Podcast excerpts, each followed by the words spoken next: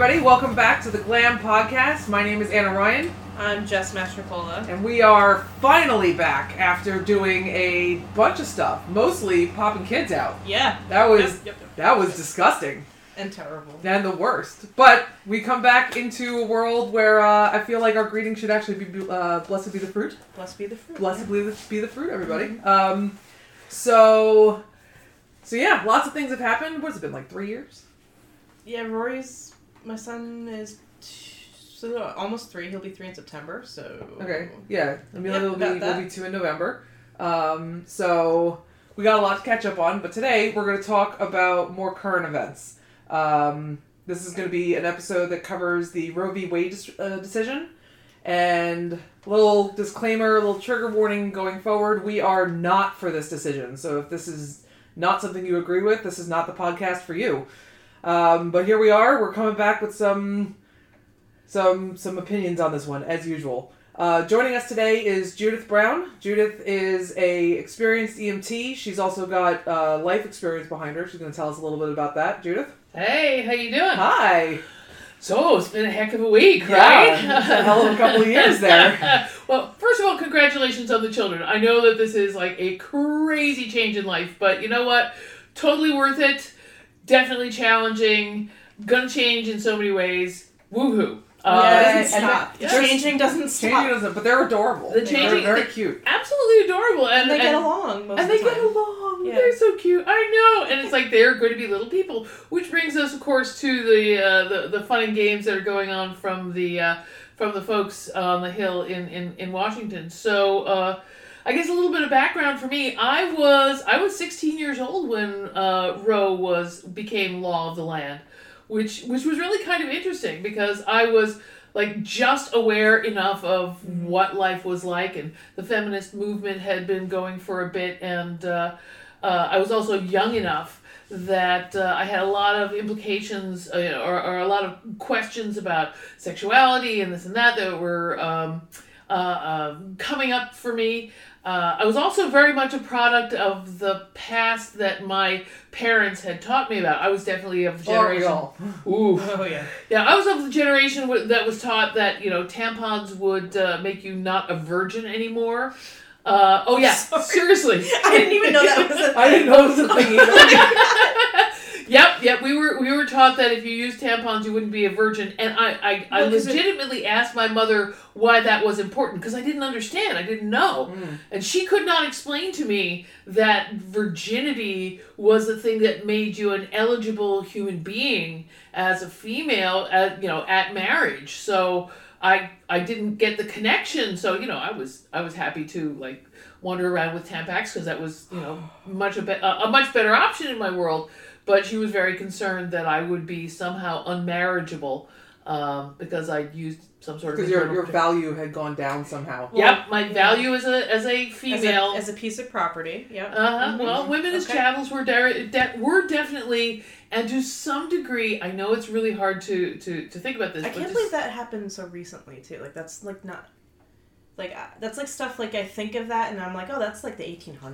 Yeah, right? No. It was in, like, we're in the 20th century. Yep. So newsflash, I was also an educator for Planned Parenthood for 5 years. I saw every high school class in Monmouth County for 5 years. Every high school, certainly every senior class, but every health class that was covering human sexuality that would have a Planned Parenthood educator in, I went to. And as a result of that, I heard a ton of things that are still out there, beliefs that are still out there about human sexuality, male and female, performative and biological, and you'd be amazed what people still believe. And yes, that is still one of them.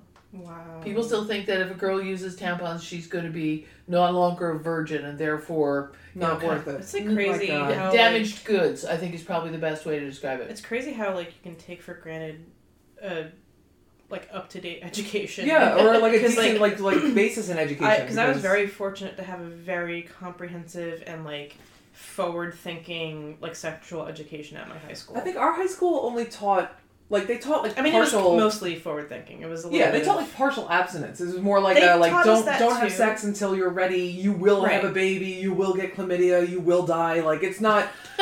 it's not that level, but, like, it is... But my mom was also a nurse and still is. And she was very open about sexuality, and...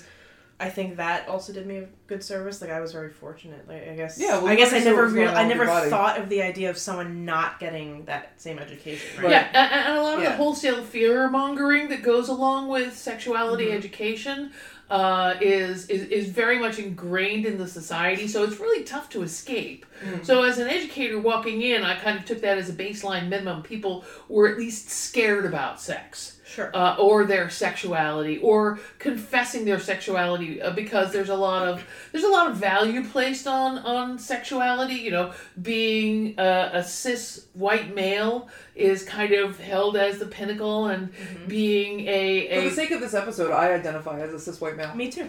Oh, okay, cool. We're now all cis white males. Yeah, that's what we did. So I can continue owning my property. I'm gonna own my place as an old lady, which really is the. But that's a hierarchy in this country, right? There you have to be either a cis white male or a cis white old lady, and like this is fine. So like I am officially a 72-year-old white man who legislator who can make decisions about other women's bodies. Yeah, there you go. That's how I identify. That's the overturning. That, you know what? That we just solved this whole problem. We don't have to have an episode. No. That's how I identify, and you can't tell me otherwise. Let's just go right now. We'll drive to DC and we're going to overturn the overturning. Yeah. Yeah. Who are you to do this? I'm a cis white male. Tell me I'm not. Right. Okay. We solved it. I think that's brilliant. So let's go. So moving right along. So that's what I have to contribute. I think is maybe a little bit of perspective about where we were.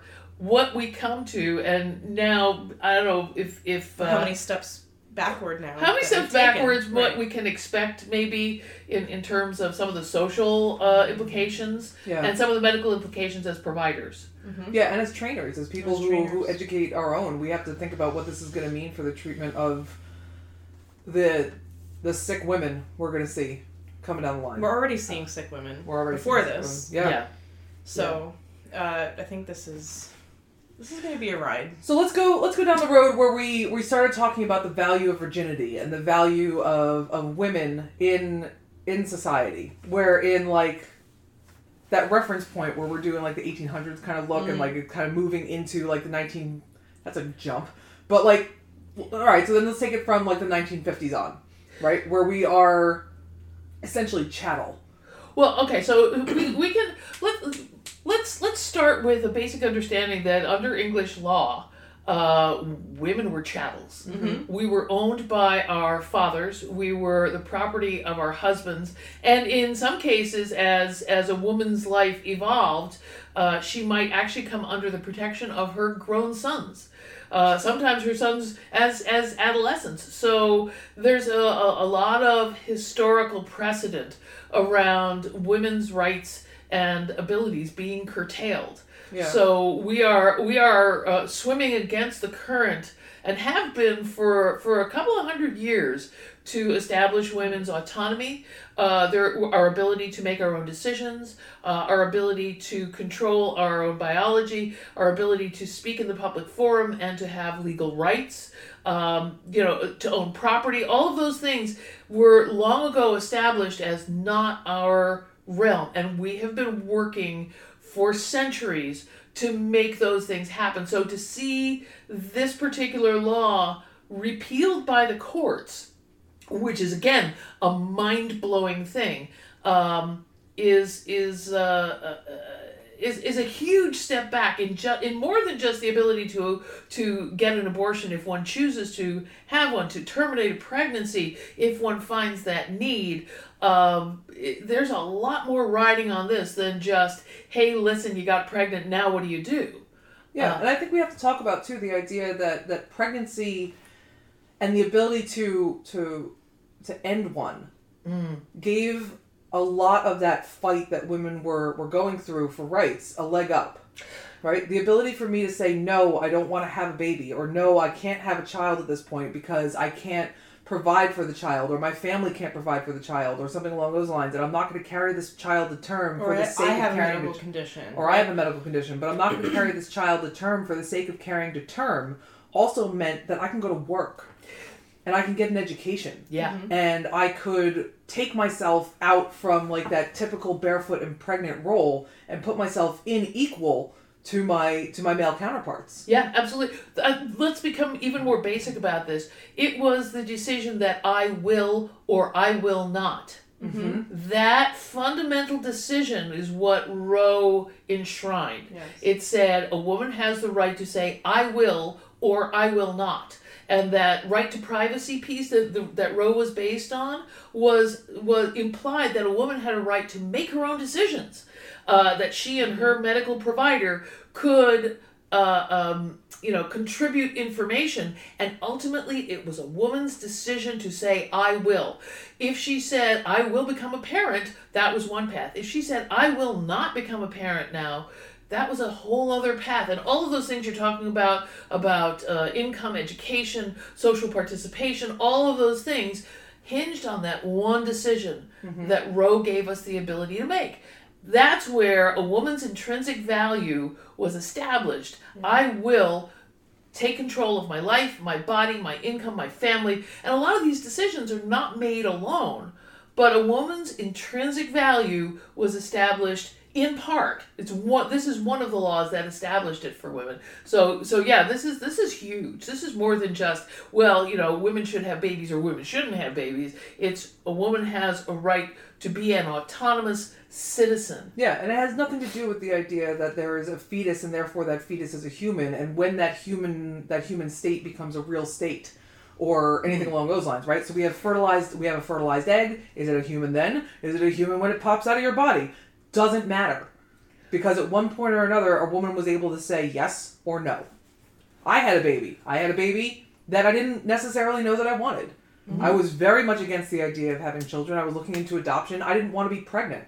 And Same. When I found out that I was pregnant, it was a conversation I had with my providers and with my husband that involved everything, all of the pieces of information, and we all decided together that this was something that I was going to do, but I was part of that decision. That is so funny, because that was the exact experience I had, because we actually, before I became pregnant, you and I had spoken about how we wish we could have a child without becoming pregnant. We needed a birth pod that you stood in the living room, and then on birthday you press the button, and it popped out, and confetti shoots out, and it goes da-da-da-da, yeah, woohoo! And then I can still wear a bikini. Right. I never wore bikinis before. I was just going to say, who wants to wear a bikini? Those are so weird. Yeah. That was absolutely... around the beach in your underwear. I'm sorry. That was absolutely... Look, that's what you're into. We're not your shame. Oh, yeah. It's fine. I just don't want to do it. But that was absolutely a conversation that I had with my husband when I found out I was pregnant. Is this something that we are physically, mentally, emotionally, and financially capable of doing? Yeah. Right now. And I was very privileged to even be able to have that conversation and make a decision either way, right? But that's the point, right? Because you have value in that side of the relationship. Absolutely. Mm-hmm. And you did too. Mm-hmm. And I consider myself very lucky. And at the end of the day, obviously we made the decision that we were able to and ready, and we went through with that pregnancy, and I'm of course happy that we did, but at the end of the day, like, there is no reason anyone should be telling someone whether they are capable of carrying a pregnancy and caring for a child. There are some people in this world who may not be able to mentally or physically carry... we were just talking about this off air, right? Where, like, my pregnancy was particularly difficult. And so it was more difficult than I ever imagined in my life. Yeah. And not just physically. Let's talk about that with the listeners real fast. Pregnancy is no fucking joke. No. There's no glowing. I sweat. There was no glow. Some women, listen, some women have this beautiful glow and they feel great when they're pregnant and they love being pregnant. And you know what? Like, that is so exciting for you. If you're out, like, whoever's listening, if that was you out there, like, I'm so happy for you. Yeah. That was not me and it was not Anna. Nope. I was sick almost my entire pregnancy, almost the whole time, and I'm tiny, and you're not tiny, so I'm not. I'm clearly it has nothing to do with height, because I'm 4'11", and Anna's, I don't even know, 6'3". You're 6'3", so there's over a foot of difference between us, all right, and we had similar experiences, so I was sick almost the whole time. My birth was very traumatic, and you know what, like, we had similar experiences despite our height differences, despite our, like, you know, the heartburn. Medical. Oh my god. The heartburn. God. I still take, what is it, omeprazole? Because Jesus Christ. It screwed me up for life, I think. Yeah. Mm-hmm. Yeah. I love spicy foods. Nobody talks about birth trauma enough. No. Or the trauma that's enacted on the body through pregnancy. Right. Nobody talks about that because, you know, if they did, the human race would have died. No one would fucking do this. Ago. My God. So for our listeners out there who are either female and have never been pregnant, or male and obviously have never been pregnant because you're male. Yeah. It's for real. Like, it is a very difficult 9 months, and then even after that, no one talks about the fourth trimester, which is the time after actually physically giving birth. And for me, that time lasted almost 2.5 years. It took me 2.5 years to physically, mentally, and emotionally recover from that birth. Yeah. And from that pregnancy. I'm still not mentally recovered from that birth. We were just talking about what we had to do in order to get through the birth. Correct. So I was on antidepressants the whole time. So was I. So was Jess. And I continued during breastfeeding. And those were medical decisions I was able to make with my medical provider at the end of the day. And this is what we're talking about when it comes to autonomy for women. It's the ability to make the best decision for themselves. And I never had to ask my husband's permission to take an antidepressant. Correct. You know what? And I think that's a really good point, because you both had discussions around birth control. We were talking about this before. Yes. Where the medical provider looked at you and said, you have to get your husband's permission. Yep. Yeah. So what we're talking about before that is I was pregnant, and I never want to be pregnant again. Like, it was halfway through my pregnancy, and I decided, like, I'm a diabetic. I'm 38 years old now. So at the time I was 36. And I'm just not, this is not for me. We're just not going to do it again. So I wanted to get a tubal ligation. I wanted a C-section. And I was like, well, you're in there. Might as well, right? Do the things. Mm-hmm. Which is a very common way to do it. Totally. It's invasive, and they're already in there. So why do another procedure? Correct. And my provider told me that I needed to get my husband's permission in order to get a tubal ligation because I was still of childbearing age and we only had one child. Wow. And I looked at my husband and I said, you agree. That's right. That's your decision, my guy. Because if I can't make my own decision, that's a decision you're going to make for me. I'm absolutely not going to do this again. But that's the whole notion of women as chattels. It's like, well, like any good breeding stock, you know, you still have productive years left to you. So despite your the fact owner, that after 35, that like the risk to the mother and the fetus goes up significantly. Yeah, significantly. You were already past 35. I was already considered a geriatric pregnancy. First of all, fuck you. Yeah. Secondly, the risk that came along with the screenings that I had to do. Yeah. My God. You were high risk the whole time. I was high risk the whole time. I was diabetic. I was already old. Mm. My dusty eggs were coming out. Oh my God, one happened to get fertilized. All I can see is an egg walking out with a cane going, I'm ready! Yeah, like, some Merlin looking long beard having egg just coming out and being like, I'm gonna get born. It's time now. It's true though. It's just, I feel like but this whole process is a whole decision making tree that happens. Yes. And like I feel like people who have never had to experience pregnancy or a miscarriage, like, they don't understand that it's not just that you walk into an office and you say, this is what I'm doing. It is way more emotional and mental and physical than that. Like, making the decision to have an abortion is not just like you just wake up one day and go, it's time, we're going to go do it today. It takes a lot of thinking, and it's whether you say yes to an abortion or not, like, it's taxing on you. Let's also talk about the idea that this whole decision, what this law encompassed for people, and what the decision to repeal it says, is that I can no longer have a conversation around my mental health or my mental well-being or my ability to have a child, but neither can my partner. Correct. It takes away that decision from the partner too, because you know what? In my partnership, my husband said, you know, this decision rests solely on you. I'm going to give my input. And his input was, if you physically and mentally can't do it, then we're not doing it, right? Which, thank God for that. Thank goodness for that. I mean, I completely acknowledge that there are going to be times where there's disagreements. And that actually has happened, and I think Judith, if she's willing to share. No, and this is the interesting part of it, because a lot of focus has been put on the Roe v. Wade decision being overturned. A lot of emphasis has been put on women's decision making. The reality is this is partnered decision making. I was just looking up a book gathered by Margaret Sanger years ago, where she was getting letters from the field of parents, families, men in particular, writing to her, begging her for birth control methods to find out, how to make this stop happening, and the ones that are especially moving, of course there are letters from women, but there are letters from men who are saying, if my wife gets pregnant again, she'll die. We've been told this by her doctor. And how do we prevent pregnancy? Or do we have to live apart to make sure this never happens to her because I love her so much? Parents who write in saying, we cannot support another child. How do we prevent pregnancy and still have what was at the time considered a godly marriage? A marriage that it was considered appropriate, where a man and wife had sex. Yeah. So these letters, and I think people have forgotten that this was the way the world was. My own experience was that when I was a newly married woman, I got pregnant on my honeymoon. Yay! Well, it wasn't you. I was an accident. Yeah, I know. My kid was an accident, so that worked out well. But anyway, carrying on family traditions here we are. Yeah. I got pregnant on my honeymoon, and my husband at the time sat me down and begged me not to make him a father yet.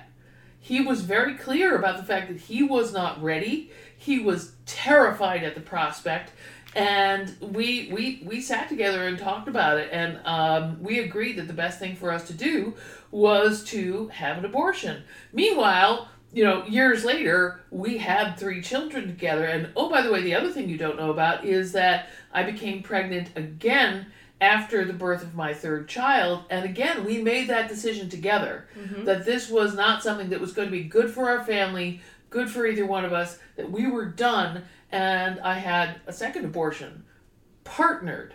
This was not something that I was some irresponsible 17-year-old. I do know people who have had an abortion as a form of birth control. They would just go and have sex, and if they got pregnant, they would have an abortion. But that is such a small percentage of actual abortions, right? Yeah. And that is a negligible percentage. And it's part of the big argument as to why this was a good thing to overturn, was because, people just use abortion as birth control. It's like, Actually, that's barely any of them. Barely any. Even enough to even touch on it. Yeah. Yeah. Do they exist? Sure. But, I'm sure at one point or another someone's going to find a pink elephant. Now they exist. Who gives a fuck?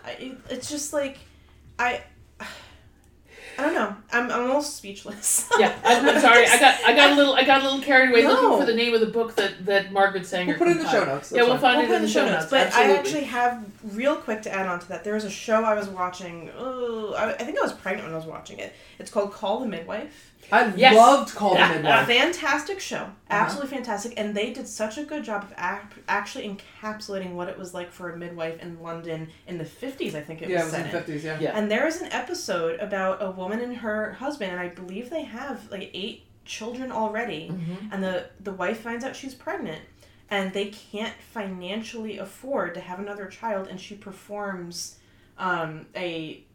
pretty much illegal. She doesn't perform it herself. She goes to someone who is able to do so, but it's done in a way that she ends up becoming septic, and she doesn't fully abort, and she almost passed away. And I don't remember what episode it was, but this is the reality of what it is. Yeah, this is the reality. Abortions aren't going to stop. It's just safe abortions are going to stop. And that's the thing we really have to be careful about. And that's kind of leading into the medical implication of... This is an EMS show. We should talk about it. It's an EMS show, but EMS is affected by the socioeconomic... Absolutely. ...part of it. So, medically speaking, we're going to see a lot of... We already see a lot of very sick women when they're pregnant and postpartum. Because, embarrassingly enough, the USA is one of the worst, developed nations as far as maternal death rates. Oh, yeah. We One of the worst. It's embarrassing. It's pathetic. It's disappointing. But this is just going to get worse now. It's going to be... I'm going to put a microphone behind that, y'all. We got to get our shit together. We do. We really do. We're Americans. No, but if we're going to have anything to do about it, but like this is an evolved society globally, right? And you mean to tell me that we still suck at this? Yeah, we do. Well, when it comes to American exceptionalism, this is the downside. Mm-hmm. You know, we're exceptional in so many ways, including the way that says that. By the way, including the way we kill our women. Yeah, mm-hmm. Maternal death rates in the United States, especially for people who are living in poverty, people of color, people who are marginalized in any way. Mm-hmm. Those death rates are appalling. Very. And there's no reason for it. There is none. There's absolutely zero reason for it. And I think we need to literally do better. Like, legit. Well, literally do better. So let me roll this back and do the historical perspective, because when Roe became the law of the land, it didn't mean that back alley abortions stopped and suddenly everything was pristine and legal. If anything, what it was, as I recall, was a long grind forward. Planned Parenthood was one of the first adopters of those medical standards, but even there, rolling out safe legal abortion took time. Mm-hmm. There were still back alley abortions when I was still a young woman. Yeah, absolutely, and there will be. More importantly, and this is the part that I remember from my experience, there were people who did their very best to self-abort, mm-hmm. Including physical procedures, not just chemical procedures. By the way, yes, you know, the horseback riding and this and that, which was just really silly shit that people thought would end a pregnancy. Then there were people who got serious about it and would, This is where the wire hanger thing. Okay, I know that's like a whole joke, and that's actually in like Cards Against Humanity or whatever, but it's legit. Yeah. It's a legit thing that would happen. People will insert things into the uterus in order to perforate the amniotic sac and to spontaneously abort, which leads how to it becomes septic, like sepsis, or uterine perforation, or all kinds of horrible things that happen. You know, there was an old Chinese thing that I read in part of research where they would use a broom straw. My gosh. Okay, think about that for a minute. It's been dragged all over your goddamn house. Yeah. Well, probably dragged all over your goddamn house, or just a piece of organic matter that went into that had to be semi-rigid, sterile, that you could not sterilize. That newsflash, uteruses are supposed to be sterile. Just saying, right? Okay? Right. So we are going to see people who do things. There are cultural practices that are centuries old, that have been used, in different cultures to either prevent pregnancy or to create a spontaneous abortion. We're going to see people who do that again. We are crafty people. And we're going to, women will find a way. Oh, women have always found a way. And you know what? The way is just going to be less safe. And here's the other piece to talk about less safe. We know that there is a medical abortion available in pill form. Yes. Great. Think for just a minute what's going to happen in those places where abortion becomes illegal. People are going to go mail order, and they're going to get fakes. Yeah. What are the fakes made out of? Well, who the heck knows? Even though we can get those things mail order, we can guarantee that there's going to be a counterfeit market that pops up overnight. Because people are awful. That's intrinsically awful. Well, that is intrinsically awful, but people are also desperate, and desperate people do desperate things. Even if they mail ordered and got the actual correct drug, mm-hmm. You have to be closely monitored when you're taking an abortion pill. Mm-hmm. You have to make sure that the entire contents are passed, because what can happen is parts of it depends on how far along, but the abortion pill's only, I don't remember the exact number, but it's only usable before a certain amount of weeks. I think it's 10 weeks. I want to say it's 10 to 12 weeks. After that, it does not work appropriately. Right. And if you don't pass all of the contents, what can happen is you can actually become septic from that. Mm-hmm. So and in some cases, the DNC... And you end up having a DNC to get rid of the rest of it. Right, so you need the surgical procedure anyway. Well, that's the thing, is in some cases, that DNC now becomes illegal. Because it's considered an abortion. Yeah. So put yourself in the position of the doctors at that point. Right? Do you save this person's life and go to jail or get fined? Or do you just sit and watch them die? You reap what you sow, man. No. That's... That goes against the code of ethics for all medical professionals. And I can't I can't even fathom being in a position as a medical professional, knowing that I have to do a procedure to save someone's life and knowing that I could go to jail or be fined $100,000 for doing the right thing. Yeah. That is Let's also talk about the way that doctors have historically listened to women. Oh, you mean not listen to women. Not listen to women. Right. Yeah. There's something wrong with the body I live in. No, there's not. Right. Cool. It's psychosomatic, man. Yeah. It's like, of course. Are you sure you're not anxious, man? Are you sure you're not anxious? Anxiety, my favorite one.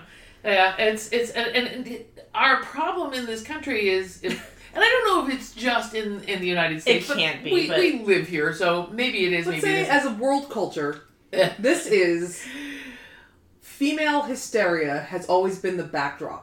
Mm-hmm. Right? It's always been the thing that everyone goes back to. If you feel a certain way, it's not because you're sick. You're emotional. It's because you're emotional. Your hormones. It's not because you have something wrong with you. It's because you're just a female and you're having big things happen and therefore you're going to have a big reaction to things. Men don't have these emotions. Or men don't have any emotions. Men don't have any emotions whatsoever. Besides calm and anger. Yeah. The two male emotions. Oh, good. Oh. Did you know that? I did not. Science. It makes sense, though. My whole marriage makes sense. Yeah. This is science we're talking about. Sorry, Joe. Sorry, Joe. We love you, Joe.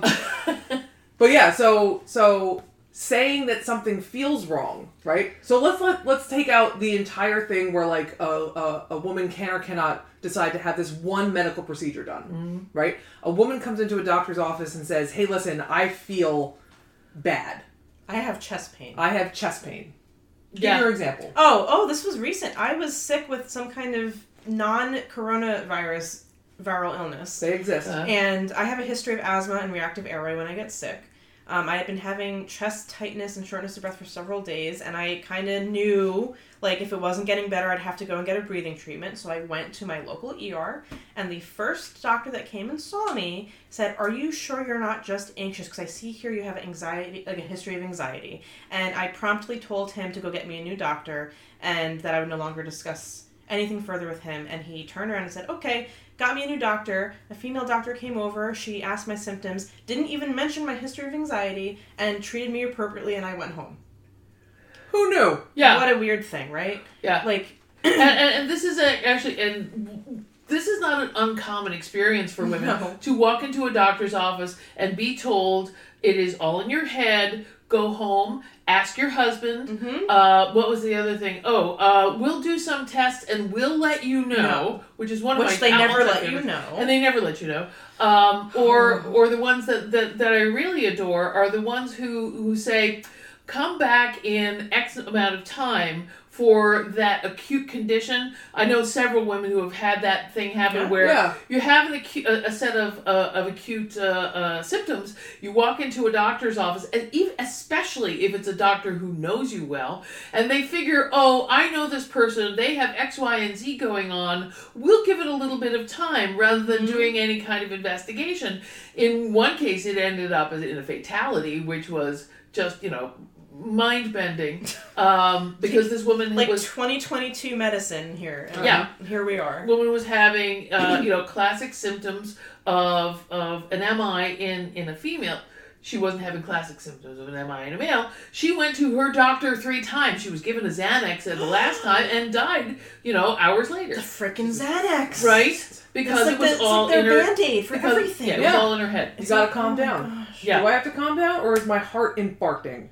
Just asking. Yeah, but this is it's a common way. I should laugh, but this is like a scared laugh. This is not a funny laugh. It's a common way to silence women. To silence women. And here's now let's put this decision back into that situation where now the doctors are scared, the women are scared.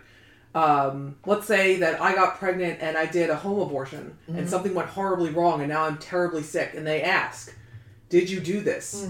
I know the implications for me is going to be jail time and fines, so and I know the implication for them, and so I say no. And then now that leads them down a different diagnostic path. Yep. And then the doctor comes in, knows exactly what this looks like and what it is that he has to do for it, and now his implications are going to be a problem. Her implications are going to be even higher than the I will be. And then that really, what it's going to create is them having to falsify documentation to justify doing that procedure. Yeah, we have added which, in... Which, by the way, is... added in to the silence of women. We have added in... The silence of our medical professionals. The silence of our medical professionals, and we have added in fear to both. Yeah, which, by the way, is historically exactly what happened when wealthy women would get an abortion... Mm-hmm. And their doctors would falsify records to cover themselves. Of course. I'm not even surprised by that. Like that, I just feel like the people who end up with the really shitty end of the stick here. Well, money talks, doesn't it? Always has. Pretty loud, huh? Yeah, well, here we are. The people who end up with the real burdens here are marginalized people who won't have access to the doctor who understands what's going on and will falsify the records. The people who are at the bottom of the economic scale, who are at the bottom of the power scale, who do not have the means or the voice to make their lives better or to re-empower themselves. And those are the people who are going to have those children and breed, and it's not like an actual medical diagnosis or anything like that, but like they're going to breed a generation of psychopaths. Well, I don't know about a generation of just angry, people. Let me go down that path a little bit, right? Even if that's not like the pathological thing that happens to a child, the child is unwanted, unloved, unable to be cared for, abused, neglected, just that whole level. We're going back to Maslow's hierarchy, right? So like exactly. Just basic... If the needs aren't met, then we have someone who's looking for those needs to be met for their whole lives. Like, if you don't meet the base level of the pyramid, you're never going to reach anything else above there. Yeah. So here's a fun thing you're really going to love, and I don't know if you've ever heard about it. You ever hear of a book called Freakonomics? No. Yeah. Okay. So explain. These two economists wrote a book called Freakonomics. Okay. Actually, it's a podcast. There's a lot of work around it. There's actually a TV show now. But in their first one of their first cases, they describe the fall off in crime in the early 80s. And it's really interesting. Early 80s into the 90s, there's a significant significant fall off in crime. I know because I'm a true crime junkie. Yeah. Oh, yeah. I love it. Yeah. That's all I watch. So they start looking into the economics of how and why this happened. And long story short, and there's a lot of good work behind it. By all means, check it out. We should probably put a link to the show notes. But the ultimate, the solution that they found, the answer to this, was access to abortion. Yeah, because if you're not having the kids that you can't care for and have to steal their dinner... Right. Sure. Yes. And all of the things that you're reciting are in evidence... in the statistics that is from that initial... So that actually makes me more pissed off about this whole Roe v. Wade thing. Yeah. Because we know what this looks like. It's not even like we don't know what this looks like. We know that with the access to safe abortion, but here's the thing. Know that there is a societal change for the better. Guess what? They don't care. They don't care. It doesn't affect them directly. So therefore they don't care. It actually does, but it's far enough down the road. And I think the thing that you're skirting around is that whole notion of dictating morality through law. Mm-hmm. Yeah. And that whole business of, well, you know, the prevailing Christianity of the United States says that, you know, these things should be true for everyone, and because we are the ruling, not really religion, but our laws are based. But we say we are loud enough, so of course. Yeah. Mm-hmm. So, you know, everybody should have common beliefs. Well, in Judaism, and I happen to be Jewish, the belief is that the life of the mother is paramount, and this whole notion that the life of the fetus...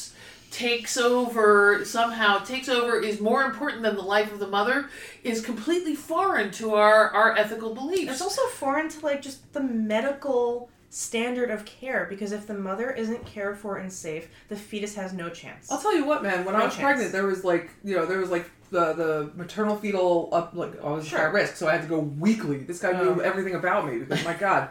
Inside and out, literally. So, like, thank you for that. I don't remember his name, which is also typical. Is he the one in Long Branch? Yeah. Your mom. I went to him, too. Yeah, what is his name? I don't remember. Gonzalez. Sure. So I think it was Dr. Gonzalez. He was one of them. Yeah, she that was the one practice. Of them? It was male. That was the male. There was a female. There was a female. Who cares? Point being is that these people saw me on a weekly basis, and I was never more cared for in my whole life. They checked my blood sugars. They checked to make sure my insulin was right. That's because was for the baby, Anna, not for you. But that's the point. Is that I was.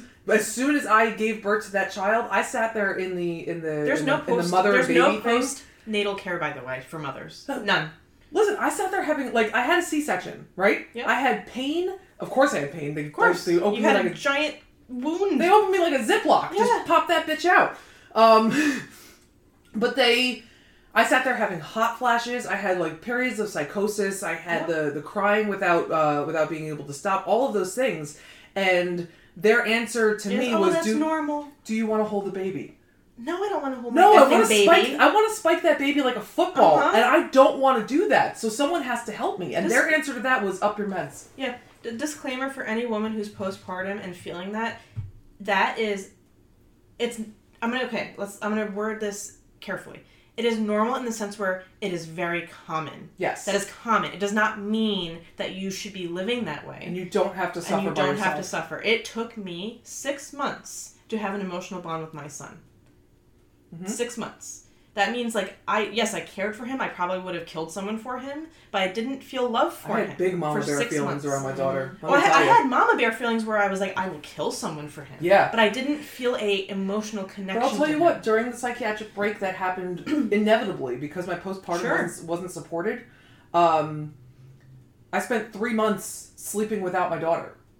She slept downstairs where I knew she'd be safe because if I held her, I would visualize drowning her. Mm-hmm. My God. I had a vision of chucking him out his window one day. That's awful. Yeah. And that's terrifying. That's when I took a step back and said, Kevin, you need to take over a little bit. And no one else, you know what else people don't talk about? When you have an abortion, those feelings still come up. They still come. You still have postpartum depression. You're still postpartum. Because the hormonal changes still happen. Yeah. Yeah. So absolutely. Now you feel insane. Yes. You feel... And no one believes you. Mm-hmm. And now we've taken away the safe part of that. Yep. We're a bunch of assholes. We are. Well, I don't think we're a bunch of assholes. I'm not an asshole. I think that the system I am, but for different reasons. Yeah, listen, this is all a little complex here. I think the system has been created that makes us secondary to our offspring. And I'm going to keep circling back to that notion that women are humans. Mm-hmm. We have autonomy. We have our own set of rights. And that the undermining of this set of rights is a slippery slope. And the reality is for us as providers, as career providers, we need to, first of all, deal with the people that we're going to see. And second of all, deal with the secondary implications for us in our careers. Yeah. Training-wise, what do you think we need to cover? Well, I think we already emphasize the, signs and symptoms, right? Mm-hmm. But I feel we really, truly need to explain to our students that, some of these women having these symptoms of either miscarriage or abortion may be even sicker than we initially think. Yep. This is, Never take anything at face value. Yep. Because someone could look not that sick...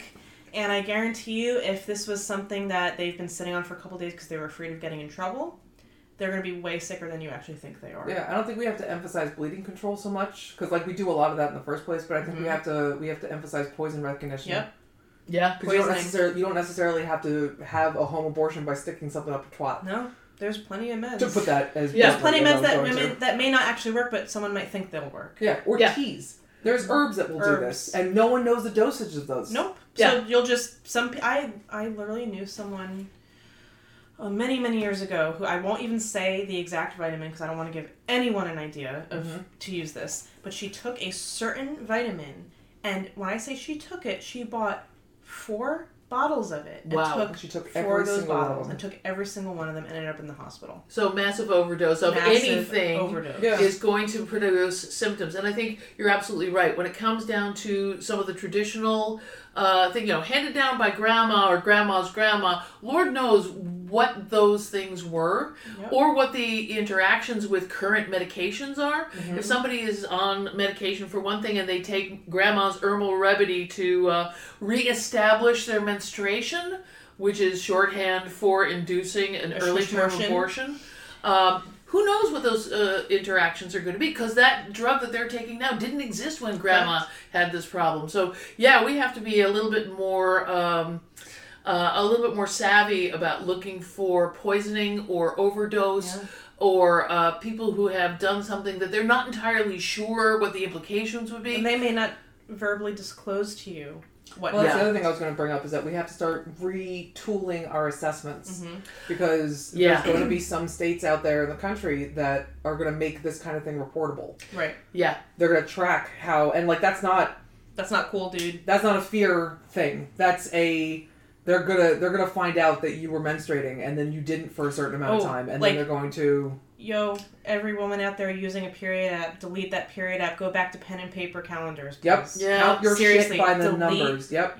Don't even put it in your Google calendar. Go get from the store a tabletop calendar and you just write it down by hand. Yeah, and then hide it in your house. Yeah.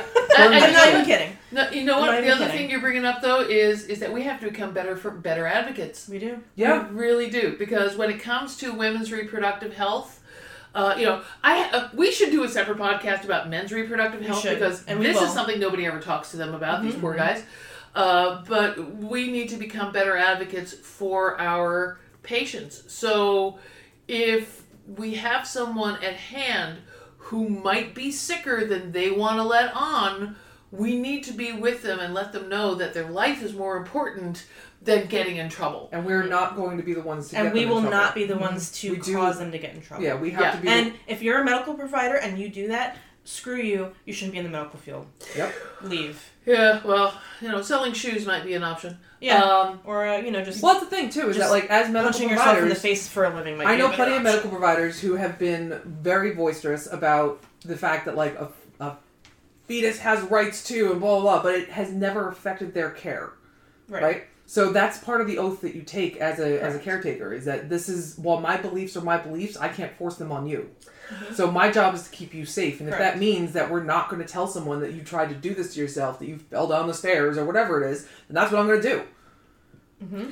Yeah. And the long story short, this really comes down to personal action. Yeah. How is it that you're going to conduct yourself as a provider? What are you going to do as a citizen to respond to this unique set of circumstances?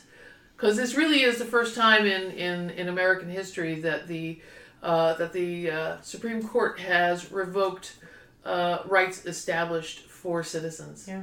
Well, we're not citizens in their eyes, I don't think. I think that's kind of how a lot of see us. I think that there's a lot of things that have changed since Roe v. Wade went in. Mm-hmm. Right? There was a way that America and American citizens looked at women, and there's a way that they look at us now. Yep. And to be honest with you, if I can do the 9-to-5 grind just like my husband can, I can vote just like he can. Yeah. That's where I think we're going to have a lot of the pushback. It's like, you took my ability to make my own choices away. I'm going to raise hell for that. Try something again.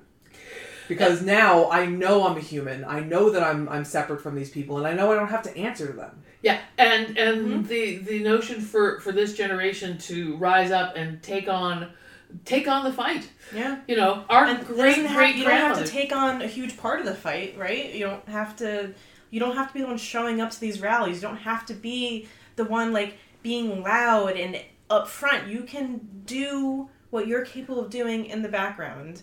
I know plenty of women who have PhDs and medical degrees and higher level degrees that make lots and lots of money, and I'm sure at one point or another someone can write a check.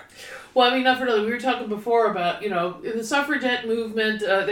We all learned about Susan B. Anthony and Alice Paul and all these other really the romanticized history book version. Yeah, kind of. Yeah, we all marched and people wore white dresses and all that sort of stuff. There was a lot of other stuff that went on there.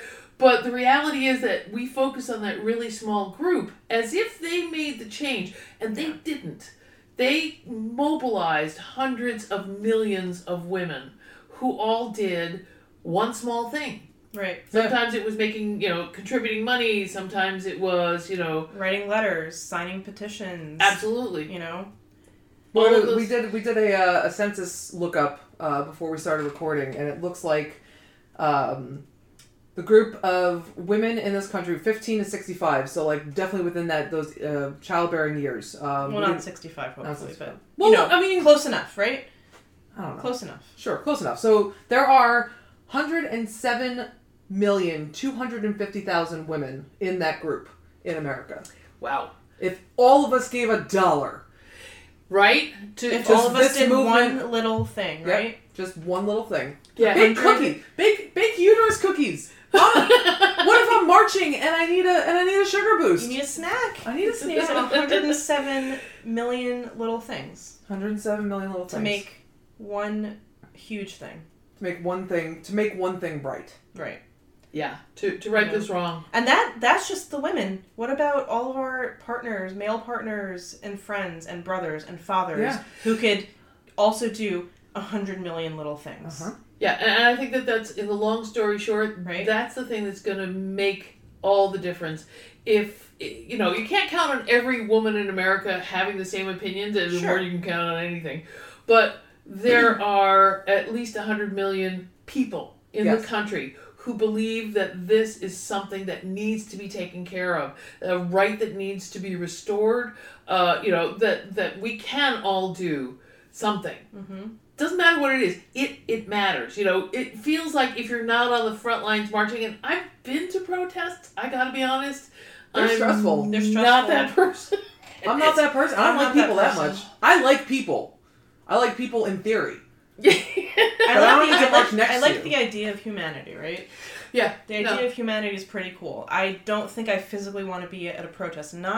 Not because I don't support whatever that protest is for. It's just I don't feel like I add value to that protest personally. Yeah. But it's one of those. But you know what? I can add value by starting a Venmo account. Oh, I'll send letters. I'll send 100,000 letters. I'll sign 100,000 petitions. I'll have a dozen conversations a week with people. I absolutely. You know, I'll go and I will send. Basically, we're saying like links to resources. Yeah.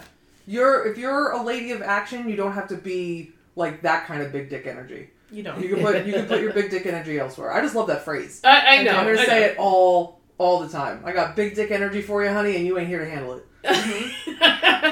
Yeah. The point is that every little bit counts. Every little bit matters, and every action that contributes is worthy. Mm-hmm. Yeah. You know, I set up a recurring donation to Planned Parenthood. Now, some people can't get behind Planned Parenthood. I totally get that. If you're more about the legislative rights that have been curtailed here, you know, contribute to that. If you are about the access to abortion in very particular, specific, you want to get somebody, you know, on a plane or that sort of thing, contribute to that. Whatever speaks to you. Do it. Mm-hmm. Because this is the time for action. This is the time to join the fight. Yeah. It is. And join the fight in any capacity. I think it's a good place to end. No matter how small. Yeah. I think this was a very productive conversation. You know, and this isn't to say that, we forgot to do this disclaimer earlier on, but it isn't to say that, there was this Facebook post of a friend who she essentially reblogged something that pertained to this case, and in the comments a white man said, well, what about men who get raped? And we are not saying that men don't have issues with their sexuality or traumatic experiences. That is not what this discussion is about. It is not what Roe v. Wade is about.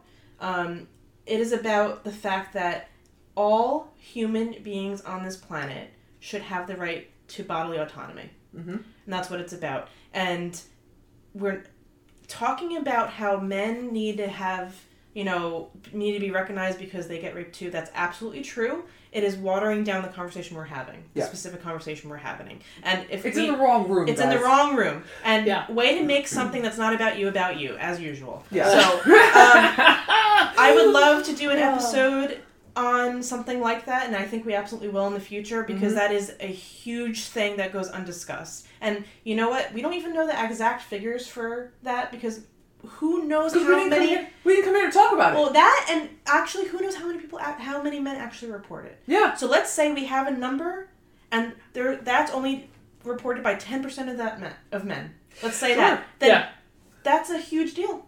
The point is that we didn't come here to talk about that. Like I said, it's in the wrong room. That's 2 doors down. It would be our honor to talk about it in the future. Yes. And we certainly plan to do so. But it's not, it doesn't belong here. So that's just a disclaimer, so don't at us about that. Yeah, come at me. But like, because don't. It's not applicable. Thank you. Yes, yeah. Thank you, and good night. All right, so I think that's where we're going to end it. Judith, thank you for joining us on our debut return to Glam. My pleasure. Glad to be here and glad you're back. Yeah. Nice. And we're almost human again, Anna. Almost. Oh, para hot mamas, come on. Now you qualify as mamas. We do. Oh, we do qualify as mamas. Yeah. She's so pretty. All right.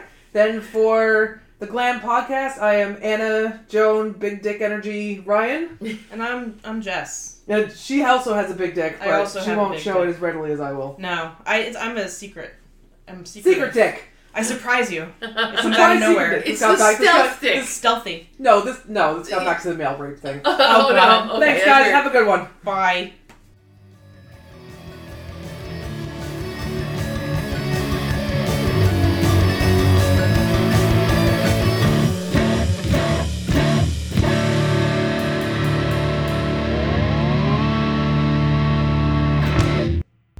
The Glam Podcast is part of the Overrun Network. Hosted by Anna Ryan and Jess Mastrocola. Written by Anna Ryan and Jess Mastrocola.